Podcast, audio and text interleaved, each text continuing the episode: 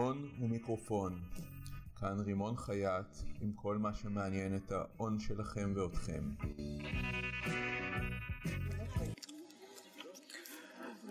אז אה, צהריים טובים לכולם, אני רימון.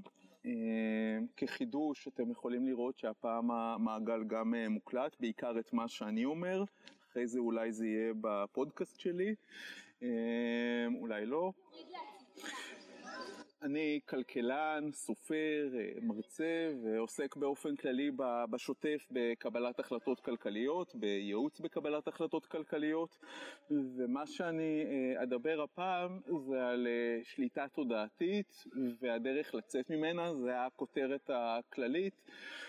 שליטה תודעתית, קודם כל נגדיר לרגע על מה מדובר. אז למעשה, אה, תודעה זה מערכת של אמונות שיש לנו, שעל פיהם אנחנו מקבלים החלטות, ואם אנחנו מדברים על שליטה תודעתית, זה על יצירה של מערכת אמונות שעל פיה אנחנו נקבל החלטות.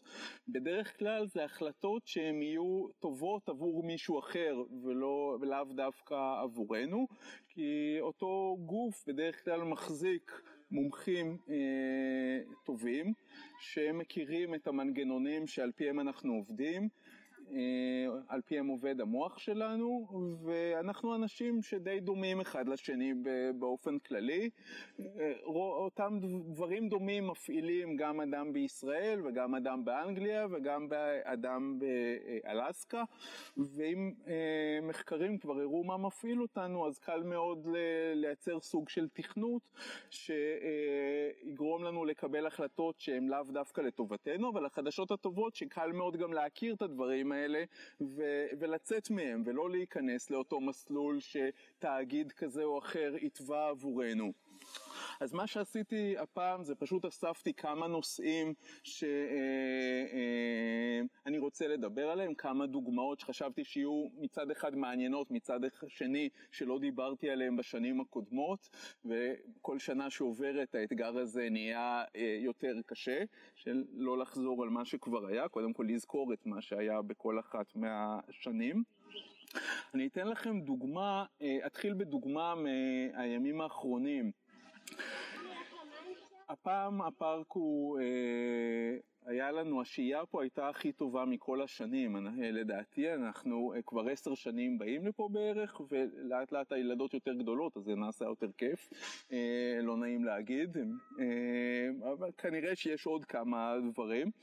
ובמסגרת הזאת של נהיה יותר כיף, אמרתי לאשתי וואלה אולי נעבור לגור פה, דווקא היה די נחמד, הגענו גם יומיים לפני כולם, גם כשהיינו לבד היה די בסדר, אמרנו אולי נגור פה במקום, נשכיר את הבית שלנו, נקבל כמה אלפי שקלים ונעבור לגור בפארק ויהיה לנו חופש, לא נצטרך לעבוד. אבל כשאתה פורט את הדברים ואתה עושה באמת את החישוב של 70 שקלים ליום כפול 30 ימים בחודש, אתה פתאום רואה שזה 2,100 שקלים. ב-2,100 שקלים אני יודע שאפשר לשכור יותר בזול דירה בעפולה לצורך העניין, כי אני משכיר שם דירה. העניין הוא שהמון פעמים כשאנחנו אה, מראים לנו איזשהו מחיר ליום, או שנותנים לנו סביבה שהיא נראית סביבה פשוטה, כלומר מגורים באוהל, מה יכול להיות יותר פשוט מזה? אז אנחנו מתפתים לחשוב שזה באמת אה, עסקה טובה, כי אנחנו לא עושים את העוד מהלך שלה לבדוק באמת 70 שקלים ליום כפול 30 ימים בחודש, כמה זה יוצא. ואם תשימו לב, המון אה, גופים עובדים על השיטה הזאת, בניגוד לתפיסה המקובלת שבו אני אתן לך את השירות הכי טוב, ישים את המקום הכי נעים ואז אתה תבוא אליי, יש המון אה, מקומות שאתה נכנס, מחסני חשמל כאלו.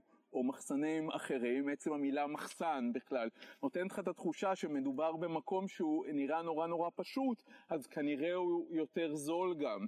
אבל זה חיבור שהוא נעשה אצלנו בראש של פשוט שווה זול והוא אה, לאו דווקא נכון.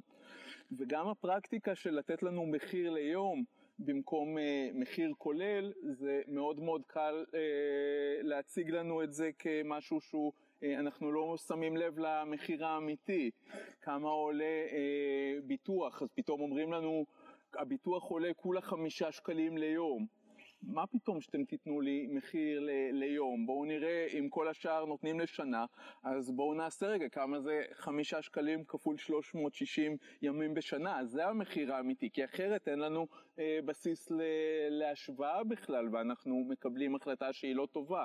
בעבר, אני לא יודע מי שזוכר שהוא התחתן לפני כמה, אה, יותר מעשור, אז היו פתאום בחתונות אומרים מחירים בדולרים.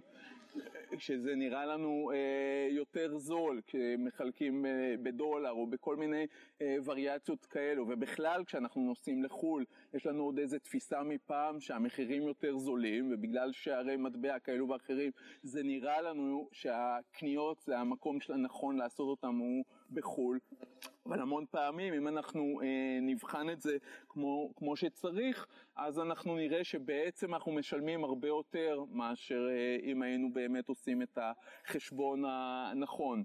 בנושא של אה, ביטוחים, אני עוד אחזור עוד פעם אחר כך, אבל יש ביטוח אחד שהוא, אה, הרבה ביטוחים הם ביטוחים שהם אה, מיותרים, וביטוחים באופן כללי, אנחנו, זה גם אותו שורש בעברית, ביטוח וביטחון, אז נראה לנו שהם נותנים לנו יותר אה, ביטחון, אנחנו פוחדים מהמוות, אז אנחנו עושים ביטוח חיים, אז חד, חד, מבזק חדשות, ביטוח חיים לא עוצר מוות, והוא בסך הכל נותן לנו כסף, או לא לנו, אלא למישהו אחר כסף, אם נמות, ואם אין מישהו שתלוי בכסף הזה, אז אין צורך לעשות אותו. אמ, אבל זה נורא נורא קשה המון פעמים לשכנע אנשים. את חמותי למשל, שהיא בת 80, לא הצלחתי לשכנע לבטל את ביטוח החיים שלה, למרות שאף אחד לא תלוי בה אה, כספית, ולמרות שהיא משלמת המון אה, כסף על אותו ביטוח, כי מה לעשות, בגיל מסוים המוות הופך להיות דבר שהוא ודאי, הוא לא דבר שהוא בסיכון. חברת הביטוח יודעת את זה, אז היא גובה את המחיר המתאים לדבר הזה, אבל לנו יש את, ה, אה, את היכולת לבחור אם לעשות את הביטוח הזה או לא לעשות אותו, והמון פעמים לא כדאי לעשות אותו. יש ביטוחים שבגלל הניסוח שלהם הם אה, כל כך מוזרים שאנחנו משלמים על הביטוח אפילו יותר ממה שנקבל אם יקרה אירוע הביטוח. אתם אה, הייתם מאמינים שדבר כזה יכול להיות? תחשבו שנגיד אני עושה ביטוח על האוטו שלי ששווה 100 אלף שקל, אבל הביטוח כבר בשנה הראשונה יעלה לי יותר מ-100 אלף שקל. מישהו היה עושה את הביטוח הזה? כנראה שלא, אבל הכל עניין של איך מנסחים, ואני אתן לכם הצעה של ביטוח, יציג לכם הצעת ביטוח שהיא בגלל הניסוח שלה כן אה, נעשה אותה בסבירות גבוהה. מישהו שכר פעם אוטו בארץ או בחו"ל? אז אני כמה פעמים שכרתי אוטו, זה פועל יוצא גם שאנחנו מסתדרים עם אה, אוטו יחיד, וכשאתה שוכר אוטו אז אה, אומרים לך העלות של הביטוח היא איקס שקלים, ובמידה שתעשה תאונה תשלם השתתפות עצמית של 2,000 שקלים. אם תוסיף עוד 80 שקלים ליום, לא ניקח ממך את ה-2,000 שקלים האלו שהיית אה, אמור לשלם כהשתתפות עצמית. עכשיו אין לי ספק שיש אנשים שלוקחים את העסקה הזאת ומשלמים עוד 80 שקלים בשביל אה, למנוע נזק של 2,000 שקלים.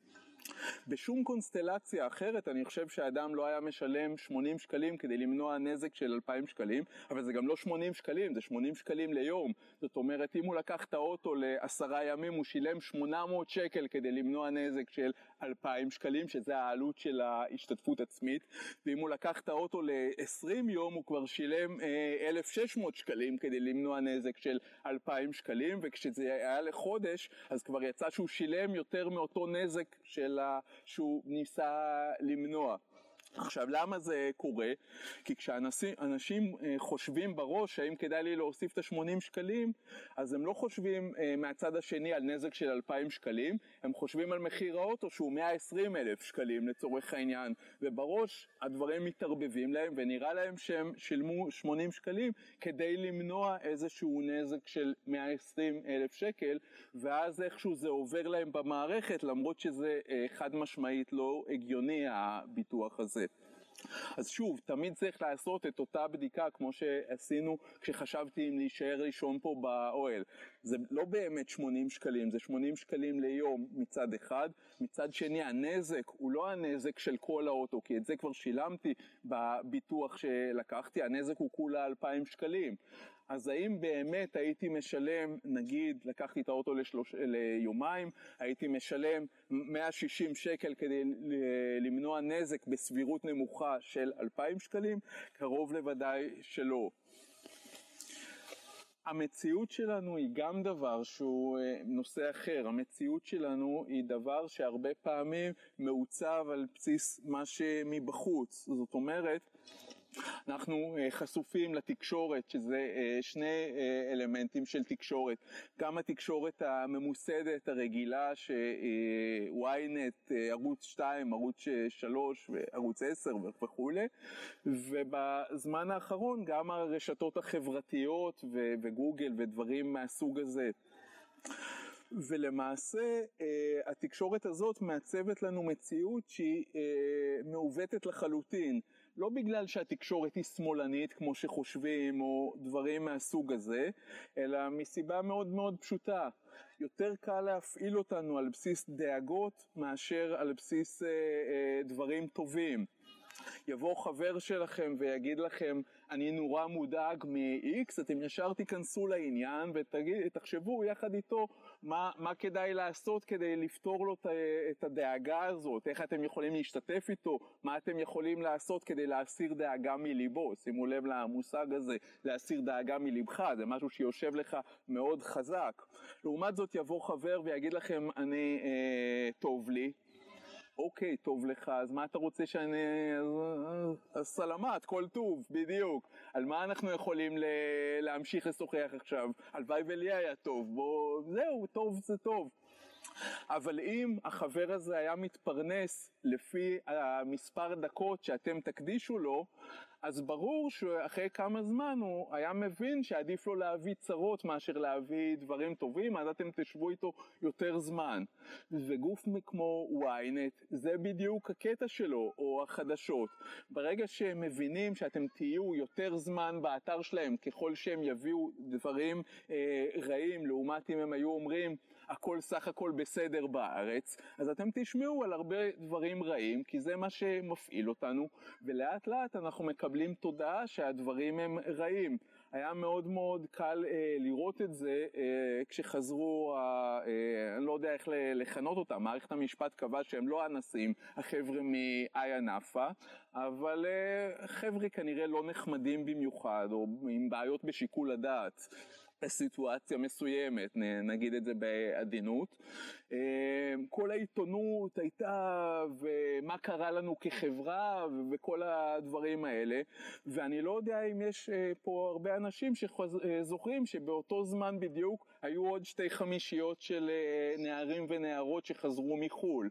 החמישייה הראשונה הביאה אה, מדליות מאולימפיאדת הפיזיקה אה, הבינלאומית, והחמישייה השנייה הביאה מדליות מאולימפיאדת המתמטיקה הבינלאומית, אוקיי? מישהו שמע עליהם, מישהו אמר איזה יופי אנחנו כחברה בגלל שהבאנו אה, מדליות בינלאומיות בתחומים כאלו נחשבים? לא, זה מיד נעלם מהעיתונות, אף אחד לא אה, מקדיש זמן בדברים טובים שקורים. וכשאנחנו מבינים את המנגנון הזה, אז, אז אנחנו מבינים אה, עד כמה הרבה מהחדשות שאופפות אותנו הן חדשות סרק. תחשבו על כותרת אה, ראשית בוויינט, גורם ביטחוני מודאג מהתקרבות דאעש לגבול.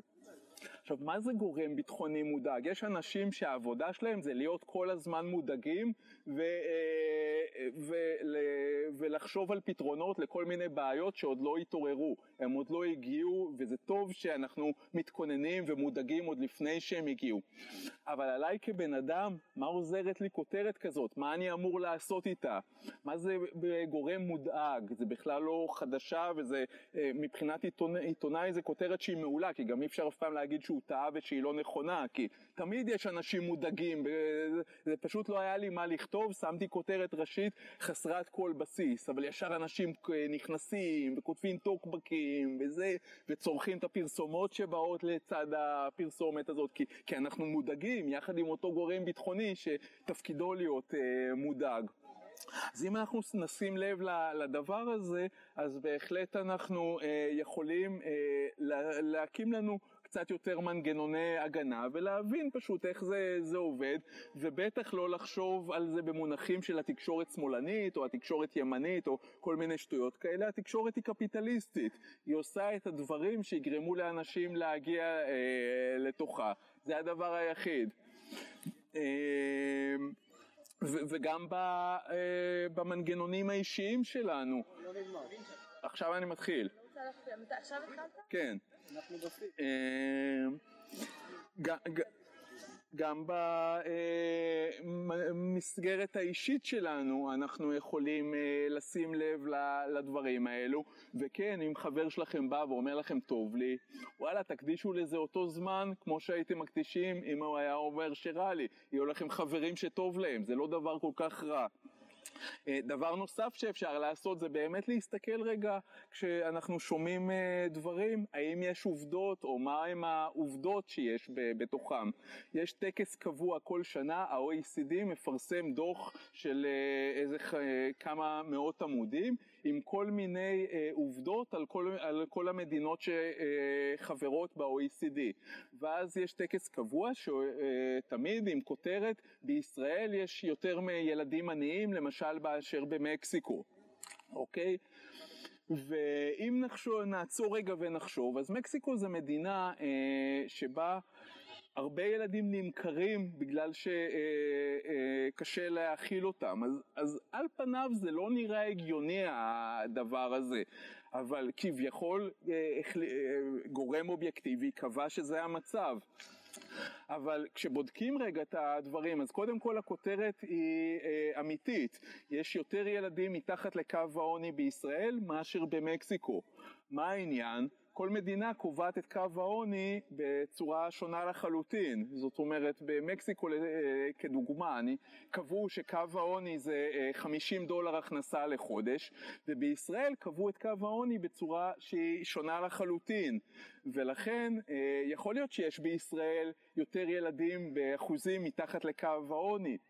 אבל זה בכלל לא אומר שיש יותר עניים, זה רק אומר שממשלת ישראל החליטה שרף העוני מבחינתה יכול להיות שהוא יותר גבוה, ולכן הכותרת הזאת בלי המידע הנוסף היא חסרת uh, כל משמעות. דרך אגב, אם עכשיו מפטרים 20 uh, אלפיים עובדים של אה, אמדוקס או של צ'ק פוינט, מה לדעתכם קורה לקו העוני בישראל? הוא עולה או יורד מבחינת המספר, שנחשב לכמות העניים בישראל, עולה או יורדת? אם מפטרים... מה? שואלים. אה. לא, כמות ה... לא, זו שאלה ברורה. האם לפי מדינת ישראל כמות העניים עולה אם יפטרו את אלפיים עובדים מהאמדוקס? ברור. מה? יורדת, כי עכשיו הם מחוץ למעגל העבודה, אז הם בכלל לא נספרים. לא, לא, לא. לא, לא, לא. אה. אז בדיוק, קו העוני בישראל, ויש על זה המון ויכוח, הוא לא שקבעו איזשהו סכום שמי שמרוויח פחות ממנו הוא נחשב עני, אלא מה שקבעו זה שמחצית השכר הממוצע זה אה, נחשב למי שמרוויח פחות ממחצית השכר הממוצע הוא עני. עכשיו אם ניקח חברת הייטק שבה העובדים מרוויחים יחסית הרבה ונפטר את כל העובדים שלה, השכר הממוצע ירד, קו העוני ירד ויהיו פחות עניים בישראל. אז אה, אתם מבינים שהדבר הזה הוא אה, די אבסורדי. ההיגיון דרך אגב של הקביעה מה, מהסוג הזה היא שאם נגיד שזה לא מספיק שאנחנו נרוויח נגיד 5,000 שקלים בחודש כדי לחשב לא עניים למרות שנוכל לקנות אה, אוכל לילדים שלנו. אם כל השכנים שלנו מרוויחים 30 אלף ואנחנו מרוויחים 5,000, אז בגלל העניין היחסי אנחנו נרגיש בדיכאון, כי אנחנו לא מרוויחים אה, כמו השכנים שלנו, ולכן קבעו שקו העוני בישראל, בניגוד להרבה מדינות אחרות, הוא יחסית להכנסה של כלל האוכלוסייה. אבל צריך, אה, כשאנחנו, אה, לפני שאנחנו דופצים איזשהו דיכאון או הלקאה עצמית, צריך להכיר את כל המנגנון, או להתעלם בכלל מהנושא הזה, אם החלטנו שזה לא מספיק חשוב לנו, כן? לא בכל נושא אנחנו חייבים להבין והוא חייב לעניין אותנו. אה, עוד אה, כלי שאני מציע כדי להתמודד עם אה, מידע מהסוג הזה, זה הכלי שנותנים לכלכלן כשאומרים לו תבדוק חברה מסוימת. כשאומרים לכלכלן תבדוק חברה X וחברה לא במובן של חברה אנושית אלא חברה מסחרית, נגיד אומרים לכלכלן תבדוק, הזכרנו את אמדוקס, אז תבדוק את אמדוקס, מה, מה דעתך עליה? אז אותו כלכלן לא יסתכל על אמדוקס אה, כרגע ויגיד מה דעתו על אמדוקס, כי זה יהיה אמירה כמעט חסרת משמעות.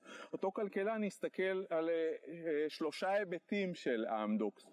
הוא יסתכל על המצב הנוכחי, אוקיי, יש לה מכירות טובות, יש לה הכנסות אה, טובות היום, יש לה רווחים, אוקיי, סימנתי V1, אבל אז הוא ימשיך הלאה לעוד שני רבדים. מהי המגמה? כי זה שהיא מרוויחה היום אבל במגמה שלילית אז זה לא מספיק טוב לי.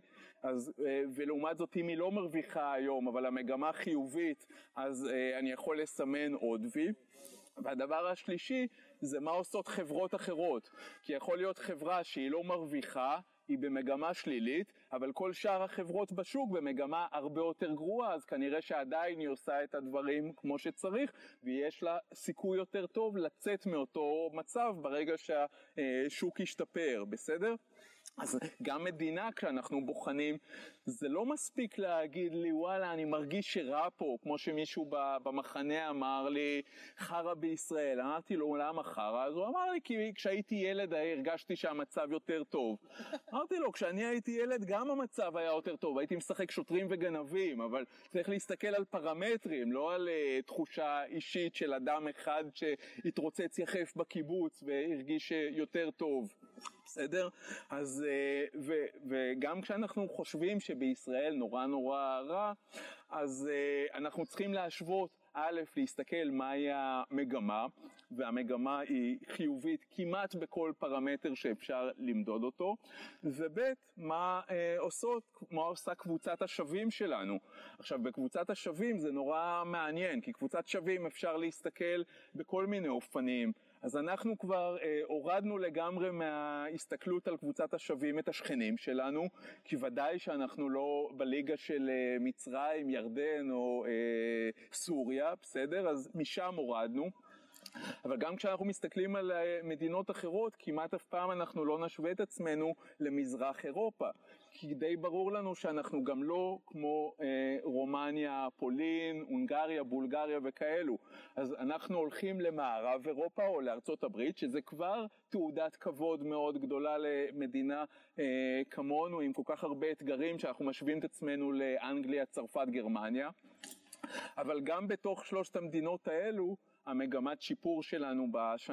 דרך אגב, התוצר לנפש בישראל הוא דומה לצרפת ואנגליה, נמוך משל גרמניה, אבל המגמה היא יותר טובה משל שלושת המדינות האלו, כמעט בכל פרמטר כלכלי שאנחנו אה, יודעים למדוד.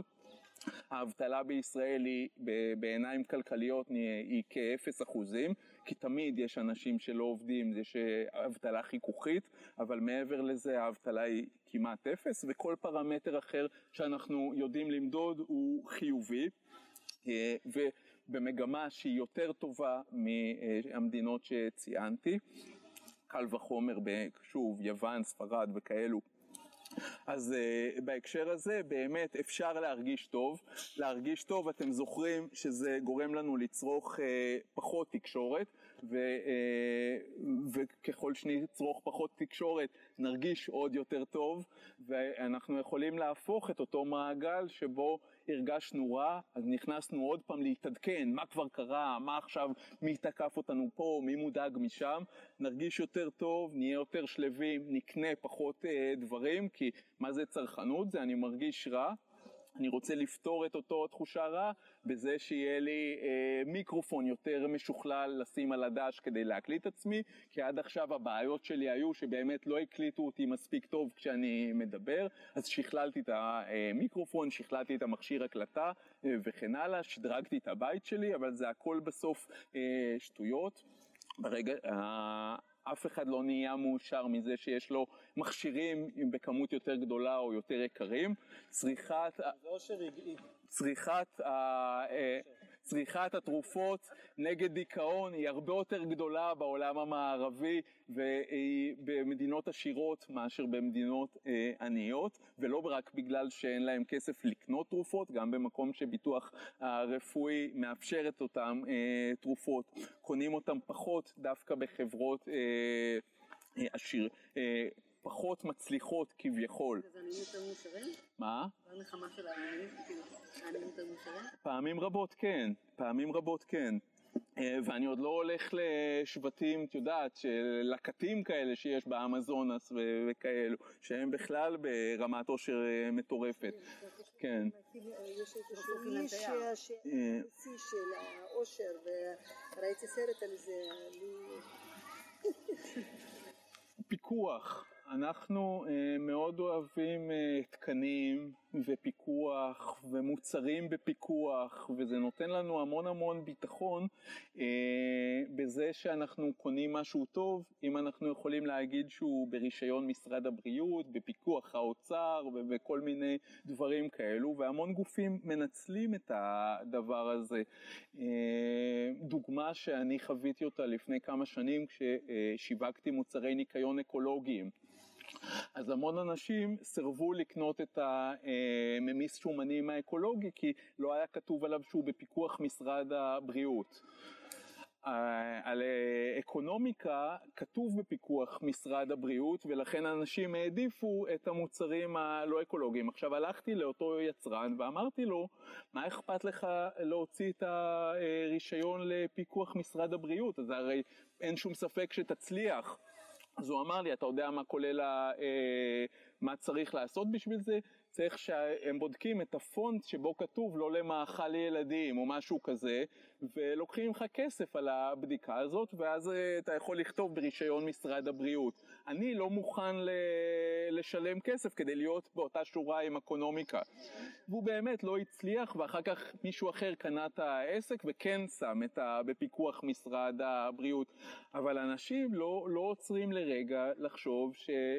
זה שאקונומיקה היא בפיר... בפיתו... פיקו... בפיקוח זה רק אומר שהיא רעילה עד רמה שהיו מוכנים שהיא תהיה רעילה, זה לא אומר שהיא לא רעילה. אותו יצרן אמר לי אני מוכן להראות לכל אחד שפוחד שאני שם על הלשון שלי את המנקה אסלות, אבל אה, זה רק הראה לאנשים שהוא יותר פסיכי, זה לא גרם להם לחשוב שהמוצר שלו פחות רעיל.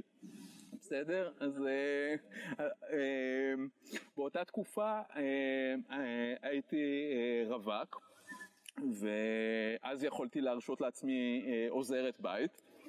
ו... אה, והעוזרת שהבאתי התעקשה להביא את החומרי ניקוי יחד איתה. ואמרתי לה, יש פה מלא חומרי ניקוי מכל הסוגים, אתם זוכרים, הייתי משווק של חומרי ניקוי, יש פה חומרים מכל הסוגים והמינים, מה, מה את מביאה את החומרים שלך? אז היא אמרה לי שהחומרים שלי לא עושים ריח של נקי. עכשיו, בדיוק, עכשיו בואו נחשוב רגע, מה זה ריח של נקי? זה עוד כימיקל שלא תורם שום דבר לניקיון עצמו, שמפיץ אה, עוד מולקולות באוויר, שהמולקולות האלה נכנסות לנו לתוך הגוף. יש להם אולי ריח של אה, נקי, אבל אין לדעת מה עוד הן עושות לנו בגוף, ומה שבטוח זה שהן לא תורמות שום, שום דבר למוצר, ש, אה, לתכונה שבשבילה קנינו את המוצר, שזה יהיה לנו רצפה ואסלה אה, וחלונות נקיים. בסדר? אז כל המיני אה, מניפולציות כאלה שהן כל כך מושרשות בנו וכל כך אה, טבועות בנו עמוק, אם אנחנו יודעים לצאת מהן, אז קל לנו אה, להתקדם אה, הלאה ולעשות באמת החלטות אה, טובות יותר. אפילו הרגולטורים, אלה שהם כאילו אמורים להיות יותר אה, מעל האזרח הפשוט, אה, שרים, חברי כנסת, הם הרבה פעמים נופלים לאותן מלכודות אה, בדיוק ומפילות גם אותנו. אני אתן לכם, אה, כי כשהם קובעים משהו זה אה, אה, גם עלינו משפיע. אני אתן לכם דוגמה. החליטו שהבנקים מוכרים הלוואות במחיר גבוה יותר ושככל שתהיה תחרות יותר על אה, אפשרויות לקחת הלוואות ככה המחירים ירדו כי זה מה שקורה בדרך כלל כי יש הרבה אנשים שמספקים את אותו מוצר. ובאמת קמו המון גופים שהיום אה, מציעים אשראי לציבור חשבו הבנקים מה נעשה עם הדבר הזה וזה הגופים שהם מהגופים המתוחכמים ביותר שקיימים במשק ואז הם הלכו לכנסת ואמרו לא ייתכן שיש עלינו כל כך הרבה פיקוח וכל כך הרבה נהלים והפיקוח על הבנקים ובנק ישראל כולם מפקחים עלינו שאנחנו ניתן אשראי בצורה מסוימת ובא כל אחד מהרחוב וייתן אשראי בלי פיקוח ואז קבעו את חוק הפיקוח על אה, אשראי. באופן מפתיע אף אחד מהגופים שנותנים אשראי לא אה, התנגד למהלך הזה, למה? כי קבעו שכל מי שעכשיו נותן אשראי כבר, או שנתן אשראי מעל אה, סכום מסוים, אז הוא אוטומטית בתוך הגופים המפוקחים, ורק גופים חדשים שרוצים להיכנס יצטרכו לעמוד במבחן של הרגולטור. זאת אומרת, עכשיו, אה, אם נחשוב, אז, ברור שזה מקטין את התחרות, כן? אם אני רוצה לתת הלוואה לאילן, עכשיו אני צריך לעמוד, להוציא רישיון של נותן אשראי לצורך העניין. אני לא יכול סתם לתת גם לאילן וגם לחברו. שחר, כן? או שאני יכול לאילן ולשחר, אבל אם אני ארצה לעוד 50 אנשים, אני אצטרך כבר להוציא רישיון, ומטבע הדברים התחרות תפחת. עכשיו למה זה אבסורד כל הדבר הזה, כל הדרישה מלכתחילה? הפיקוח על הבנקים הוא לא בגלל שהם נותנים אשראי, הפיקוח על הבנקים הוא בגלל שהם נותנים כסף שאין להם. הם, אה, אנשים, הפיקוח על הבנקים הוא בגלל שהם מחזיקים חסכונות של אנשים. זאת אומרת, כאשר אתה מחזיק המון המון כסף של המון המון אנשים בקופה שלך ואותו מלווה לאנשים אחרים, אז ראוי שיעשו עליך פיקוח, כי אם אחרי זה אותם אנשים לא יחזירו את הכסף, מישהו אחר יפסיד את הפנסיה שלו. בסדר? ואז חשוב שישגיחו עליך.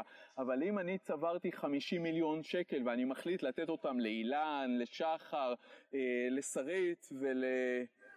ולאור, אז אין שום סיבה לתת לי, לשים עליי פיקוח. אם נתתי להם אשראי שהם לא יכולים להחזיר, אז אני מפסיד את הכסף של עצמי. אף אחד ברמה הלאומית לא יפסיד בזה, אז אין שום סיבה, לא שהממשלה תשקיע בפקידים שיפקחו עליי, ולא שאני אהיה אה, אה, מפוקח, ולא שימנעו מאוד אנשים לתת אה, אשראי ולהוריד את המחיר שלו עוד יותר. אור, אני בוודאי בטוח שהוא ישמח מאוד, וגם אילן וגם שחר, אם נתתי להם כסף אה, אה, בתור מלווה ואני אפשוט את הרגל, הם לא יצטרכו להחזיר אותו אולי, הם רק ישמחו מזה שפשטתי רגל. אף אחד חוץ ממני לא יפסיד מזה, ולכן, והממשלה בטח לא צריכה לשמור על כל אחד שעושה עסקים, זה לא אמור להיות עניין שלה בכלל.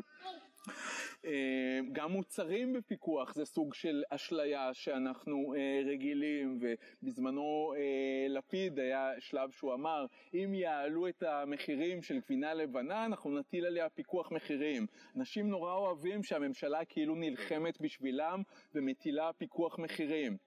לדוגמה הכי מהשנה האחרונה הייתה עם החמאה חמאה זה מוצר שהממשלה החליטה שכל אזרח, בין אם הוא עשיר ובין אם הוא עני, צריך לצרוך, אה, או יכול, צריך שיהיה לו את היכולת לצרוך, זה סוג של מוצר יסוד במדינת ישראל, ולכן יש פיקוח מחירים, אני לא יכול למכור מחירים של חמאה, אני לא יכול למכור לכם חמאה במחיר שהוא מעל המחיר שנקבע על ידי הפיקוח.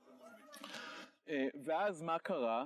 כשהעלויות ייצור של חמאה עלו, במקום שהמחיר יעלה ורק עשירים יוכלו לקנות, כמו שקורה במשק אה, קפיטליסטי, המחיר עלה, לא היה שווה לייצר חמאה, ואף אחד לא קנה, אה, יכול היה לקנות חמאה, לא העשירים ולא העניים, כי פשוט לא היה שווה לייצר חמאה במחיר המפוקח.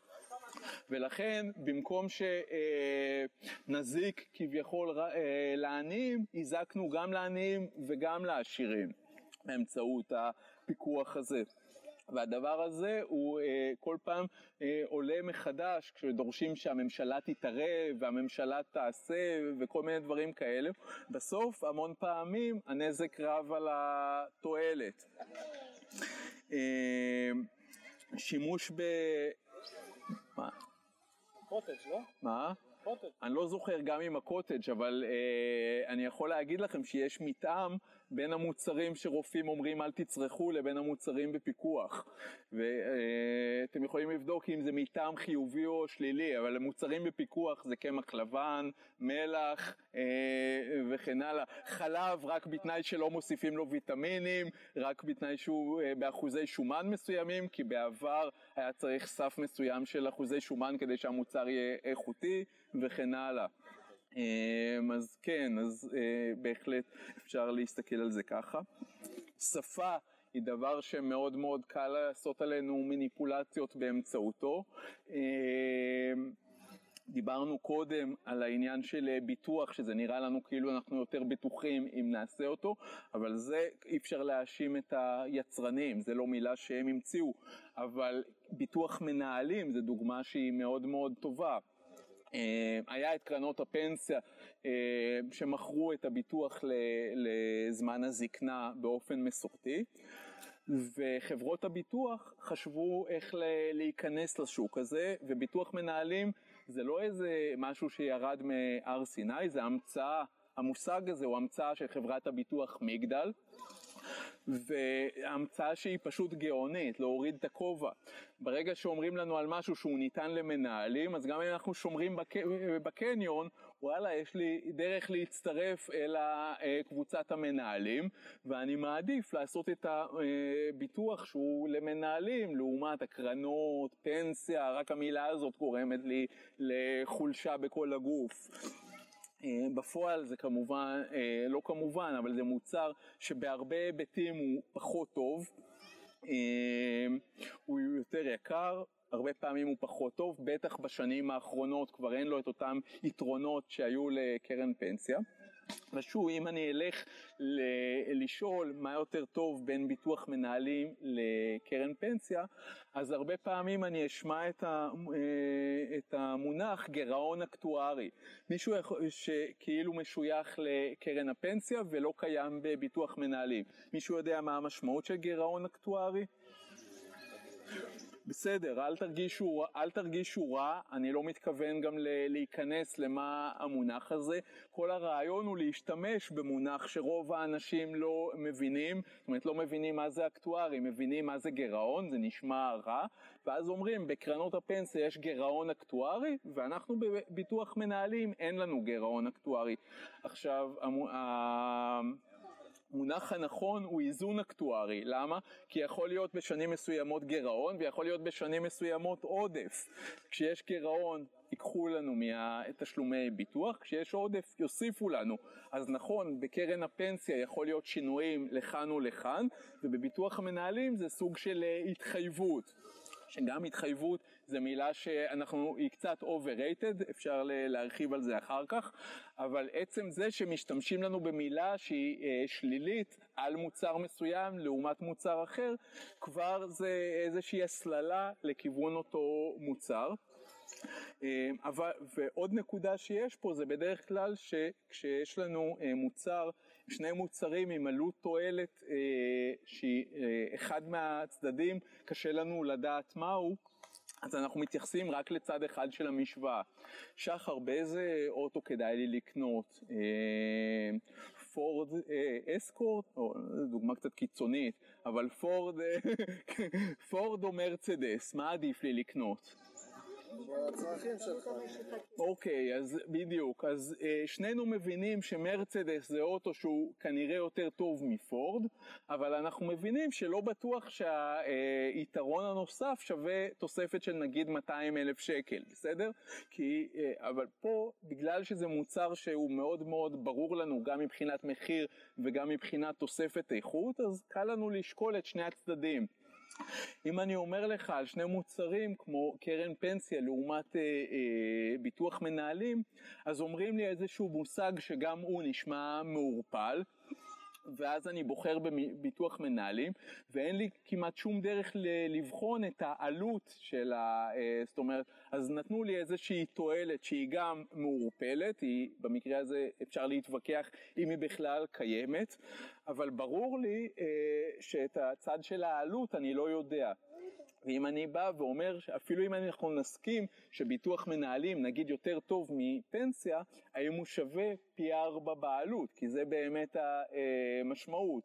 אנחנו נשלם עליו בערך פי ארבע מאשר נשלם על אה, פנסיה, ואז עכשיו צריך לבדוק האם העלות הזאת של האיזון האקטוארי שווה את זה או לא שווה את זה, את התוספת הזאת. לבדוק.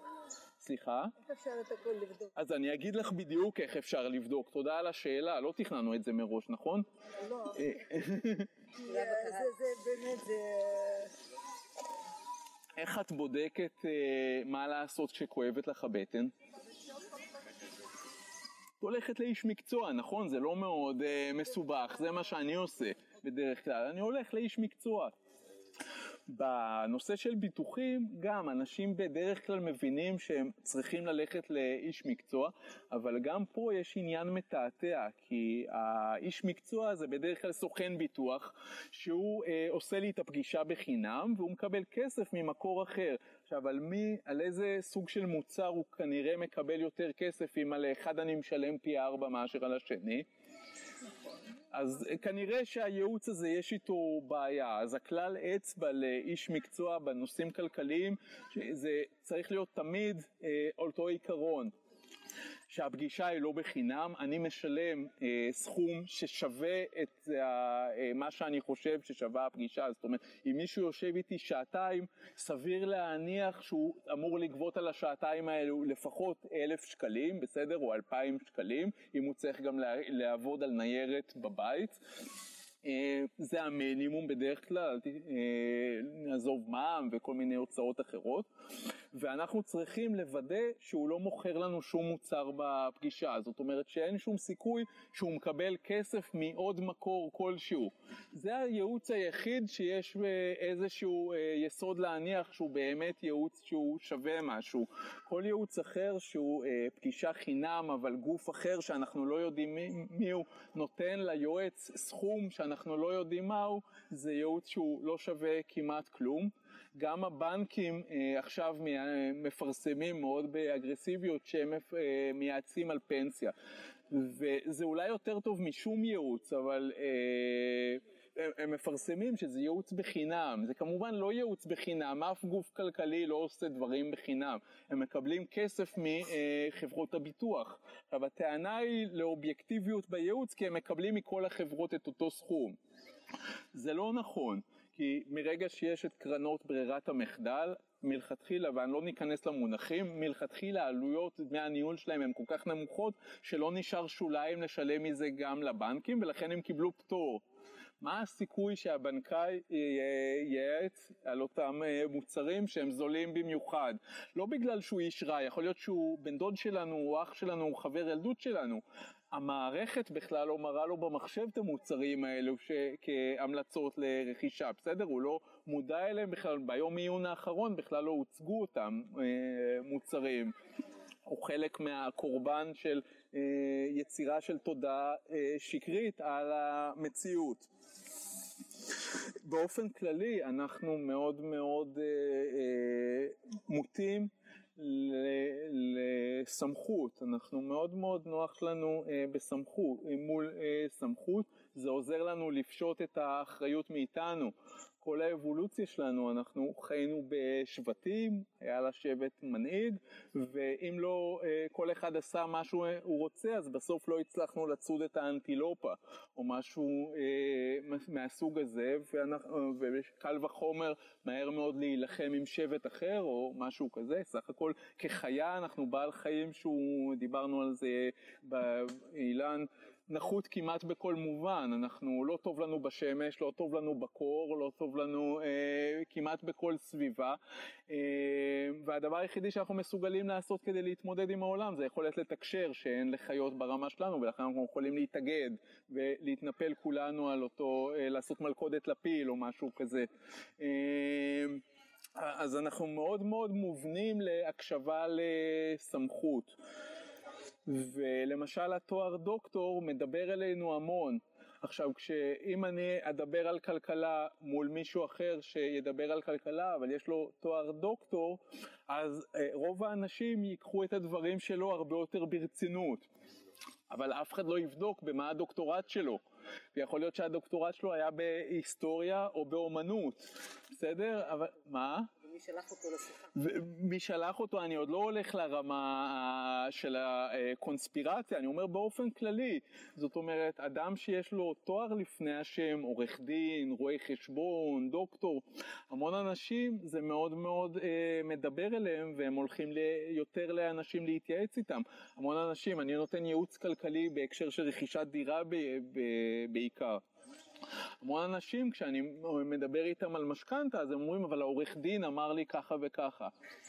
אומר להם אבל מה הקשר זאת אומרת זה בסדר אז מה אם הוא עורך דין בוא, אז קודם כל אם הוא אמר לך אז שייתן לך את הנימוקים שיראה לך את החישוב אם הוא לא מסוגל להראות לך את החישוב אז מה שהוא אומר לך זה סוג של שמועה זה לא אה, שווה כלום. ותמיד צריך לבדוק האם אותו אה, תואר של מי שאנחנו לוקחים את הדברים שלו הוא באמת קשור למה שהוא אה, אומר. כן, אם יש לי כאב שיניים, אז הרופאת שיניים היא כנראה סמכות יותר טובה לטיפול בדבר הזה מאשר אילן. אבל אה, יכול להיות גם שלא, יכול להיות שהיא גם כבר המון המון שנים לא התעדכנה, ואילן כן למד, וזה הקטע שלו בחיים, לקרוא המון המון על אה, רפואת שיניים, אז בוא אפשר למדוד את זה. העניין הוא שאנחנו, אין לנו את הזמן ל- לעשות את החקר האישי בכל זמן. אה, אנחנו סומכים על דוקטור רבים לבחור מישהו שמוכן לחקור. אם זה לא רפואה, בגלל שיש מקצועות שאין מה לעשות, זה ניתוח לא פתוח, אי אפשר לתת למישהו שלמד ספרות. אבל אם אתה לוקח שני אנשים שאחד מישהו עשה איזה מהלך מחקרי באיזשהו משהו, אתה אומר וואלה, אז אולי הוא. אז אז מה שאבישג אמרה זה למעשה שאנחנו סומכים על דוקטורים קצת יותר כי אנחנו אומרים בעבר הם הקדישו איקס שעות לחקור נושא מסוים קרוב לוודאי שכשהם מדברים על נושא אחר הם גם הקדישו לזה זמן אה, ולחקור אבל זה בדיוק העניין של אה, מוניטין שהוא אה, ואפקט העילה וכל מיני דברים.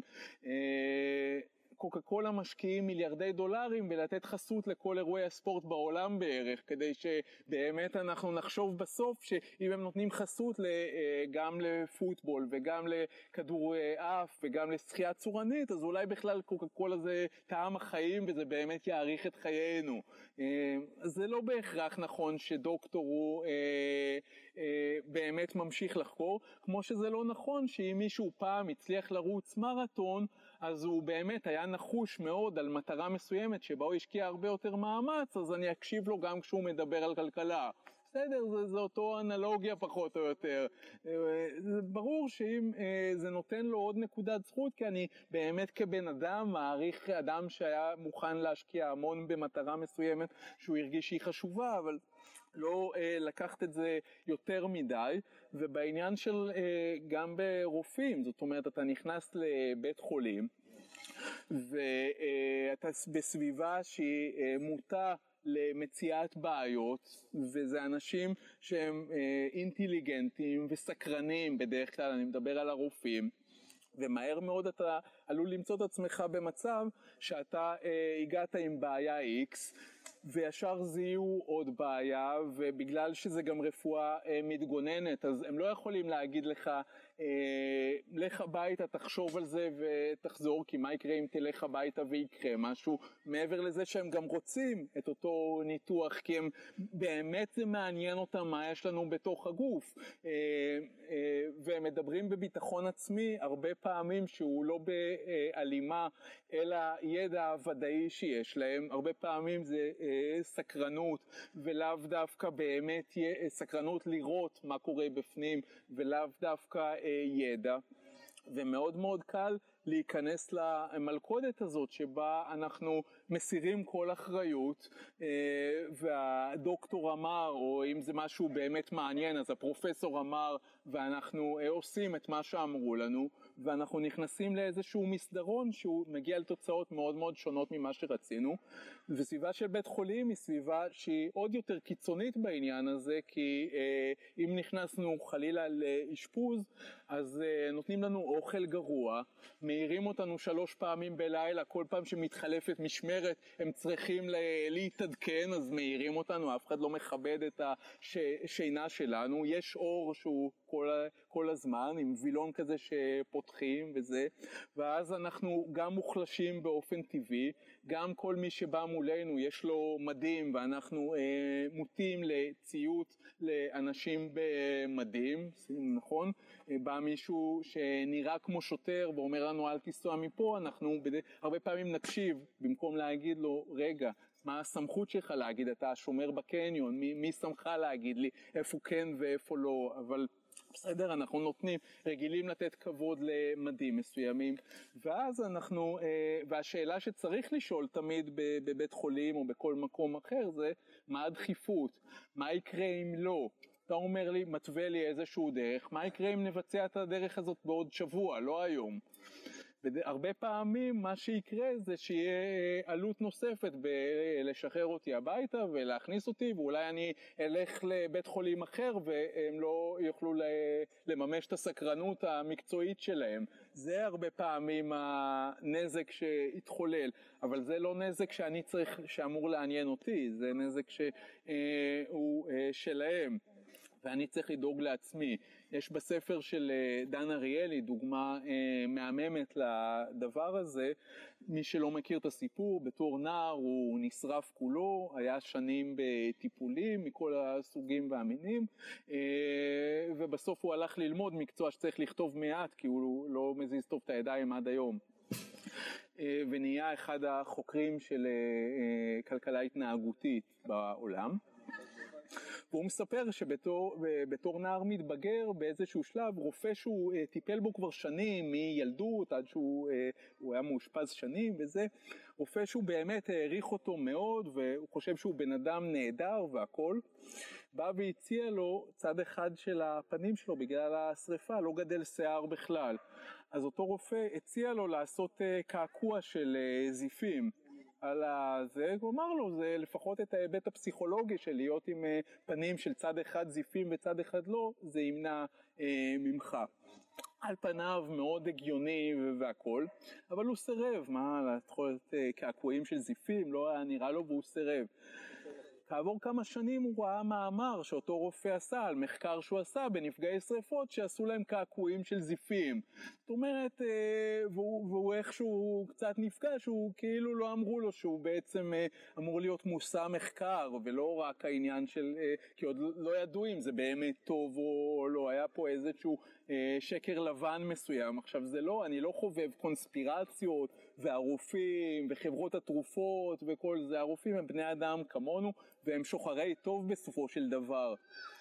אבל צריך לזכור שהם בני אדם כמונו והם, אה, ואנחנו צריכים אה, לשמור על, על עצמנו. אז אם לסכם את כל ה, אה, מה שדיברתי היום, אז א', תרגישו טוב, המצב בסדר, אם אתם לא משוכנעים שזה המצב, תכנסו ליוטיוב, תכתבו בחיפוש Everything is okay, תקבלו סרט, סדרת סרטונים מאוד משעשעים מאנגליה. בן אדם שעומד בכל מיני אה, מקומות עם מגפון וצועק כל מיני דברים שנראים נורא מוזרים והתגובות הן מאוד מעניינות. המצב הוא יחסית בסדר, יש אינטרסים מאוד מאוד כבדים כדי לגרום לנו אה, להיות מדוכאים. אם אומרים לכם פשיזם, תשאלו מה זה פשיזם את מי שאמר לכם את זה. הכל בסדר, לא צריך לפחד לא מטרור יותר מדי ולא מפשיזם, תהיו רגועים ואז גם תקנו פחות. אמ, אז יהיה לכם טוב ותהיו יותר, יהיה לכם יותר, תהיו יותר רגועים וכן הלאה. אה, סמכות זה משהו שצריך לקחת אותו לא כמובן מאליו, אלא אה, לבדוק אותו, לבדוק מאיפה נובעת הסמכות של אותו אה, אדם שהציג לכם עמדה מאוד מאוד ברורה וחד משמעית, ובן אדם שהוא עילג זה לא בהכרח שהוא טיפש, וגם הפוך, בן אדם שהוא קולח בדיבורו ומדבר עם סימני קריאה זה לא אומר שהוא אה, באמת יודע על מה הוא מדבר ב, ב, בצורה, מה? גם אם הוא יודע אנגלית. גם אם הוא יודע אנגלית וגם אם הוא יודע חמש שפות אחרות. אה, כן, זה כמו הבדיחה הידועה על אה, זה שהוא מתקשר ואומר שבארצות הברית אפילו הילדים יודעים אנגלית, כן, אה, בדיוק, מדינה מצוינת. אז אה, זה לא, לא רלוונטי, ותעשו את העוד אה, כמה דקות של אה, חשיבה עצמאית לפני כל, אה, לפני כל מהלך. המוח שלנו נוגד את הרעיון של חשיבה עצמאית. המוח, אני לא יודע אם אתם יודעים, למרות שהמשקל שלו הוא מאוד מאוד קטן ביחס למשקל הגוף, הוא צורך כ-30% מהאנרגיה של כל הגוף. ומבחינה אבולוציונית משהו שצורך 30% מהאנרגיה זה משהו שצריך למתן אותו. כי אה, רוב ההיסטוריה חיינו במקום שאין אוכל.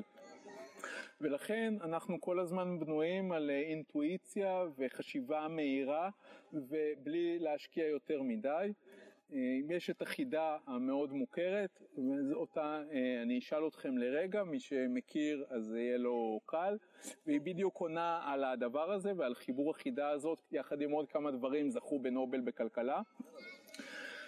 אה, מחבט וכדור עולים יחד דולר ועשרה, המחבט עולה דולר יותר מהכדור, כמה עולה הכדור? מי לומד פה מתמטיקה? מה? דולר ועשרה יותר. המחבט עולה, ביחד הם עולים דולר ועשרה, המחבט עולה דולר יותר מהכדור, כמה עולה הכדור? מה? עשרה סנט. עשרה סנט, מי בעד עשרה סנט? יחד, אני אתן לכם מידע נוסף, מי בעד עשרה סנט, כמו 60% מהסטודנטים באוניברסיטאות הבכירות בארצות הברית, כן, יפה, אפשר להרגיש חופשי. הסמכות, סטודנטים באוניברסיטאות הנבחרות, כמובן שזו תשובה שגויה. אם הם... אה, אה, אם אה, הוא עולה עשרה סנט והמחבט עולה דולר יותר, זאת אומרת שהמחבט עולה דולר ועשרה וביחד הם דולר ועשרים, בסדר? אם הוא עולה, חמיש, אם הוא עולה חמישה סנט והמחבט הוא דולר וחמישה, ביחד הם דולר ועשרה. אמ, אבל זה בדיוק הקטע, שהשאלה היא טריקית והמוח שלנו יותר, אה, דולר ועשרה, דולר יותר, יאללה, כמה עולה, ו- וכל הזמן אנחנו, אה, יש לנו מערכת שנותנת לנו תשובות שהן מספיק טובות. האתגר שלנו בעולם המערבי זה לעזוב את הדבר הזה, לזכור שתודה לאל יש לנו מספיק אוכל, אפשר לצרוך יותר אנרגיה עם המוח ולעשות עוד כמה דקות על חשיבה על כל מיני הצעות ודברים שאומרים לנו ו- ושמועות ו- אה, ודברים. אז כמו שאמרתי קודם, אם אומרים לנו מחיר ליום אז בואו נעצור רגע נחשב כפול כמות הימים אם נותנים לנו, אומרים לנו חייבים לעשות, בואו, האם זה באמת דחוף, בואו נעצור רגע, דברים אה, מהסוג הזה. אה, מה מקור הידע שאותו דוקטור, זאת אומרת, תמיד לעצור ולהשקיע עוד קצת. שום דבר אצלנו כמעט הוא לא דחוף, אתם יודעים, אני יועץ, לפעמים אנשים אומרים לי, זה דחוף, אני חייב זה, אומר להם, אם זה דחוף תתקשרו למד"א, אני עובד רק בדברים הלא דחופים. אה, וצריך לזכור את הפרופורציות בסוף של הדברים האלו. תודה רבה על ההקשבה, היה לי לעונג. ההקלטה ששמעתם הייתה בהרצאה שעשיתי לקבוצת חברים. אם גם אתם רוצים שאבוא להרצות אצלכם בחברה, את, אה, יחד עם חברים או בכל פורום אחר, תוכלו לפנות אליי, אני אשמח. אפשר, אני מרצה במגוון הרצאות הקשורות לכלכלה, קבלת החלטות והתפתחות כלכלית. חוץ מזה, מתחת להקלטה אפשר לראות קישור לקבלה של אה, תשע תובנות כלכליות ממני במתנה, ופרקים נבחרים מהספר שלי, משכנתה יעילה. מקווה שנהניתם והפקתם תועלת. אה, להשתמע בפעם הבאה, רימון.